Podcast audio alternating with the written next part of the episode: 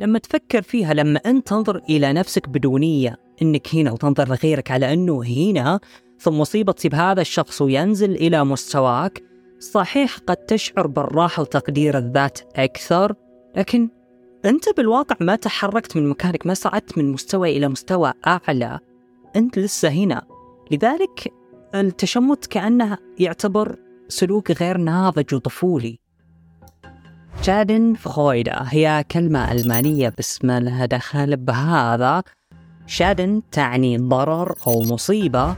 فرويدا تعني فرح يعني متعة خبيثة.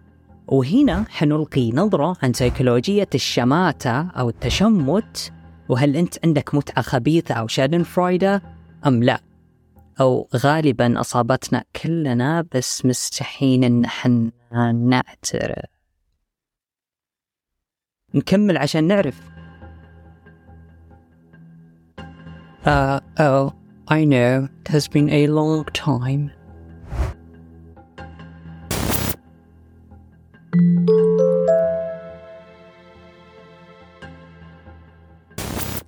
كلمة شادن فرويدا أو الشماتة هي لما الشخص يسعد على مصيبة الآخرين الفلاسفة ينظرون لهذه الظاهرة على أنها morally questionable. يعني الشخص اللي عنده هذه الظاهرة مشكوك في أخلاقه. بكتاب The Joy of Pain فرويدا and the Dark Side of Human Nature فرحة الألم الشماتة والجانب المظلم للطبيعة البشرية. هذه جملة مو عنوان كتاب. بداية خلونا نتكلم عن إيش اللي ما هو شادن فرويدا اللي ما هو شماتة. الشماتة أو شادن فرويدا هي ليست تشمت في الانتصار على منافس بل هذا يعتبر arrogance أو غطرسة غرور. لكن في عالم التشمت هي لما المصيبة تحدث بسبب طرف ثالث.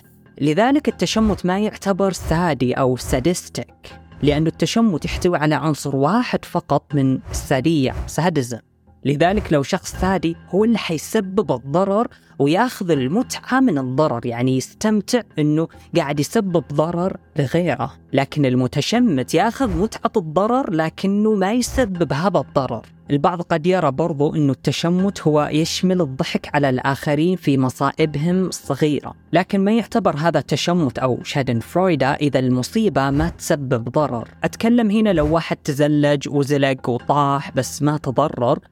هنا إذا ضحكت عليه هذا مش تشمت. أو لما شخص يشيل عدة كاسات مرة واحدة ويطيحون عليه أو شخص يكلم بجواله ويسقع في عمود قدامه هذا طبيعي تضحك عليه. وتزيد فرصتك أصلا أنك تضحك على كذا أشياء. كل ما الفعل كان أخرق كل ما زادت فرصة الضحك عليه. لكن مرة أخرى هذا إذا ما جاءهم ضرر لكن لو جاءهم ضرر الوضع مختلف. طيب ازعجنا متى بتبدأ موضوعك الحين أنت؟ فالكلام السابق هو عشان نفرق بين السلوك الطبيعي وبين التشمت شادن فرويدا الشماتة هي عبارة عن الضرر. إذا الضرر لسه موجود والفرح أو السعادة لسه موجودة هذا تشمت أو شادن فرويدا سنة 2009 جامعة كنتاكي لام المطعم تقول لاحظنا أنه بعض الظروف المعينة تزيد فرصة حدوث التشمت فيها. مثل لما مصيبة تحدث لشخص يعتبر تهديد لك هنا حيزيد من خطر حدوث الشماتة منك عليه.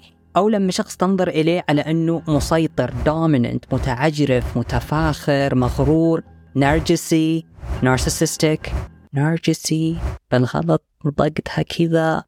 نرجسي. هنا حتزيد فرصة خطر الشماتة أو لما تكره أو ما تحب شخص هنا حيزيد خطر حدوث الشماتة مثال مشهور معروف حيكون لو حبيت شخص وصارت بينكم علاقة ثم هذا الشخص رفضك وما عاد يبغى يكمل معك ثم هذا الشخص لاحقا تزوج وعاش حياته بس بعد فترة ما ضبطت وصار طلاق واعتبست حياة هذا الشخص اللي رفضك من فوق لتحت من مشاكل مالية واجتماعية وشخصية إلى آخره. كونك تشعر بالفرح والسعادة عشان هذه العلاقة فشلت هذا تشمت أو شادن فرويدا برضو تم ملاحظة أنه جزء من الشماتة هي تعبير عام أو public expression. أعطيك مثال لو أنت تشجع باريس وفي الدقائق الأخيرة انهزم من السيتي وبدأوا جمهور السيتي يرقصون يحتفلون يستهزئون في جماهير باريس وفيك. وصادف بذيك اللحظة أحد لاعبين السيتي وهم يحتفلون بالنصر واحد منهم طاح من على المدرج وأغمي عليه.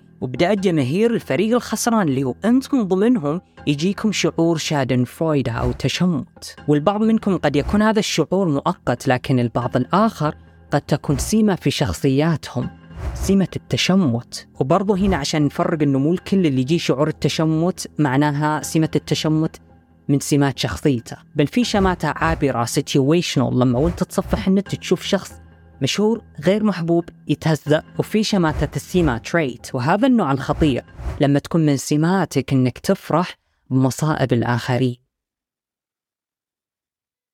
كمان تم ملاحظة أنه التشمت يكون أقوى لما تنظر لنفسك بدونية لما يكون تقديرك لذاتك متدني low self esteem ولما الشخص المستهدف في التشمت تكون إنجازاته عالية أو نجاحه غير مستحق. على سبيل المثال لما شخص غني لأنه ورث هذه الثروة. وهذا بالعادة بنظر الكثير ينظر إليه أنه غير مستحق للثروة. لذلك لما تقارن ثروتك بهذا الشخص وتشعر بدونية أو أنك أقل منه ثم مصيبة تصيب هذا الشخص هنا الظروف حتكون مهيئة للتشمت. أغلب الحالات هذا اللي حيصير. إذا أنت تحسد شخص آخر هنا برضو حيزيد من فرصة حدوث التشمت. والمثال اللي ذكرناه قبل شوي حق الثروة هنا برضو حنلاحظ فيه حسد. بخصوص ليه التشمت يحدث؟ طيب في كذا نظرية. أحد النظريات المعروفة هي أنه التشمت أو شادن فرويدا تحمي وتحسن نظرة الشخص لنفسه تزيد من تقديره لذاته. رجعنا لمثال الثروة. هنا حنلاحظ أنه في اختلال توازن imbalance. شخص اجتهد طول حياته عشان يكون ثروته وبين شخص ورثها من أهله في يوم وليلة والشعور بالدونية الموجود. ثم مصيبة تصيب هذا الشخص اللي ورثها ويخسر مثلا ثروته. زي اللي صار هنا كأنه إعادة تأهيل أو إعادة ضبط المصنع لتقدير الذات والمصيبة هذه رجعت التوازن. ومضمون التشمت أنه يزيل أساس الحسد. so so so نشوف أنه التشمت عنده علاقة مثيرة للاهتمام مع الحسد. وغالبا الناس تخطئ مثل ما قال الدكتور تود جراندي أنه الناس تصنف الحسد على أنه العكس للتشمت Schadenfreude وهذا مش صحيح. المصطلح المعاكس العلمي للحسد هو Freudenfreude لما يجي لك سعادة وفرح بنجاح غيرك. والله ما أدري إذا Freudenfreude تجي بمعنى غبطة هنا لأنه من خلال بحثي نوعا ما الاثنين مختلفين قليلا. الغبطة هي بمعنى أنه تتمنى مثل غيرك من دون ما تتمنى أنه النعمة اللي عنده تزول. المهم الحسد هو لما تجيك مشاعر سلبية عشان نجاح شخص آخر. فرويدن فرويدا هي لما تجيك مشاعر إيجابية عشان نجاح شخص آخر. لذلك التشمت كونه ليس المصطلح المعاكس للحسد. هذا ما يعني أنه ما بينهم علاقة بل هم على خط سواء. من ناحية أن الشماتة ترضي الحسد تجيك مشاعر سلبية بسبب نجاح شخص آخر ويبان أنه هذا الشخص مسيطر نرجسي أو متفاخر أو أي كان السبب. تصيب مصيبة هذا الشخص وتجيك متعة وسعادة بسبب المصيبة اللي أصابت هذا الشخص. هذا يعتني ويرضي شعور الحسد اللي عندك. يتبدل الشعور السيء من الحسد إلى شعور إيجابي من التشمت شادن فرويدا والله قلتها كثير بس أحس لو ما قلتها حتنسوها. عموما اثنينهم سلبيين الحسد والتشمت. وبالعادة يكونون مرتبطين بسمات سلبية في الشخصية. لذلك عند البعض يا حسد أو تشمت والتشمت هنا بيكون الشعور بالمشاعر الإيجابية هنا. لكن العجيب برضو ارتباط التشمت بالاكتئاب depression ولما بننظر أبعد بنشوف ارتباطه برضو بالاضطرابات المرتبطة بالاكتئاب مثل major depressive disorder الاكتئاب. نسيت. اضطراب الاكتئاب الحاد أو persistent depressive disorder اضطراب الاكتئاب المستمر. لكن برضو الشماتة تعتبر سلوك غير اجتماعي. لما تفكر فيها لما أنت تنظر إلى نفسك بدونية أنك هنا وتنظر لغيرك على أنه هنا ثم مصيبة تصيب هذا الشخص وينزل إلى مستواك صحيح قد تشعر بالراحة وتقدير الذات أكثر لكن أنت بالواقع ما تحركت من مكانك ما صعدت من مستوى إلى مستوى أعلى أنت لسه هنا. لذلك التشمت كأنه يعتبر سلوك غير ناضج وطفولي. مثل ما قلنا التشمت ليس إيجابي بل يعتبر سلوك غير اجتماعي. لذلك تاد يعتقد أنه التشمت جاي من شعور عدم الأمان والاستقرار وجاي من وجهة نظر مشوهة تسعى للتوازن والعدالة في المجتمع بطريقة معادية للمجتمع أو بالأحرى بطريقة نرجسية. لذلك المضحك في الأمر بخصوص التشمت هو أن الشخص غالبا يكون نرجسي يتشمت على مصيبة شخص آخر نرجسي برضو. بس نرجسية الأول تكون خفية كذا هو يشوف نفسه أنه الأفضل بس قادر يوصل. فلا نستغرب لما نشوف التشمت يزيد لما تزيد النرجسية. خصوصا برضو لأنه النرجسية مرتبطة بشكل قوي بالحسد فالتشمت يكمل الحسد والنرجسية مرتبطة بالحسد لذلك منطقي. نشوف علاقة بين التشمت والنرجسية. طيب بالحديث عن الشماتة العابرة وشماتة السمة كيف نعرف نفرق بين الاثنين؟ طبعا مو الكل اللي عنده هذه السلوكيات معناها خلاص عنده سمة الشماتة. لكن العلماء لاحظوا في العيادات إنه اللي فيه شماتة كسيمة يهتم بمشاكلك بشكل مبالغ فيه. يسألك عن أشياء خاصة كذا زواجك دوامك عملك. يسألك أسئلة كثيرة لدرجة أنه تبدأ تشك يعني هذا الشخص ما يهتم بحياتي ليه فجأة كذا حين يبي يدخل في حياتي؟ ناتي ناتي وفي أسئلته هذه يحاول يشوف مشكلة بينك مثلا وبين مديرك ويحاول يضخمها يعني يضخم مشاكلك عشان يحاول يهيئك إنك تسقط في مصيبة وهو يحسن من تقديره لذاته. وهذا الشخص لما تفضفض له تشعر بشعور سيء بعدها عكس لما تفضفض لأخوك حبيبك صديقك. لكن هذا الشخص هو نيته من الأساس أنه يشعللك من الداخل مو بجاي يعطيك من الأساس حلول ويدعمك نفسيا. وبرضو عنده سلوك النميمة المستمر.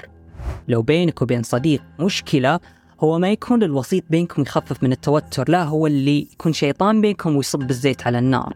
لو يكون عندك يحش في صديقك ولو يكون عند صديقك يحش فيك. ينمو على السوء والمصائب اللي تحصل لك. كأنها بعوض الله ياخذه وتشوفه يتحدث عن مشاكل. مو عشان يفضفض لك لا بل عشان يستدرجك. ثم تفتح قلبك له وتصير تقول له مشاكلك. فانتبه. الباحث محمد الحاجي ذكر كيف التعامل مع هذه الناس الشماتة أولا اختر لمن تبوح له مشاكلك. اختر شخص طيب القلب والفطرة لين الجانب مو شخص وقح بذيء مشكلجي. لا تتجاوب مع مشاكله إذا بدأ يقول لك عن مشاكله وأنت مسبقا تعرف شخصيته لا تخليه يستدرجك تقول مشاكلك. خلاص لا تطول في الحديث معه رد عليه. الله يساعدك الله يكون بعونك لا تعطيه سبيل للوصول إلى مشاكلك. ولو استجوبك عن مشاكلك رد بردود مختصرة. والله الأمور طيبة الحمد لله. آسف مالي خلق أتكلم بهذا الموضوع. يعني لا تغذيه باللي يبغى يسمعه. هذا هي الفكرة. وأنت برضو لازم تضع حدود لمساعدة الآخرين. يعني لا تكون حياتك ومشاكلك عابر سبيل كل من جاء وقط راية فيها. خلي عندك حدود. وإذا ما تعرفها بالعربي حدود حدود. Boundaries. وأخيرا نظم مشاعرك. أول مرة أجيكم شيء صحي صح؟ لا تخلي همومك على وجهك وكل من في المجلس درى وعرف أنه عندك مصيبة. أنت كذا تفتح الباب لغيرك أنه يجي ويحاول يساعدك. بين مشاعرك للناس اللي تثق فيهم فقط. لا تغضب في كل جلسة وتتسرع بفضفضة مشاعرك. أنت بالنهاية مسؤول عن تنظيم مشاعرك. Emotional regulation. خبرني تحت موقف صار لك شخصيا مع شخص عنده سمة التشمت. بس. سلام.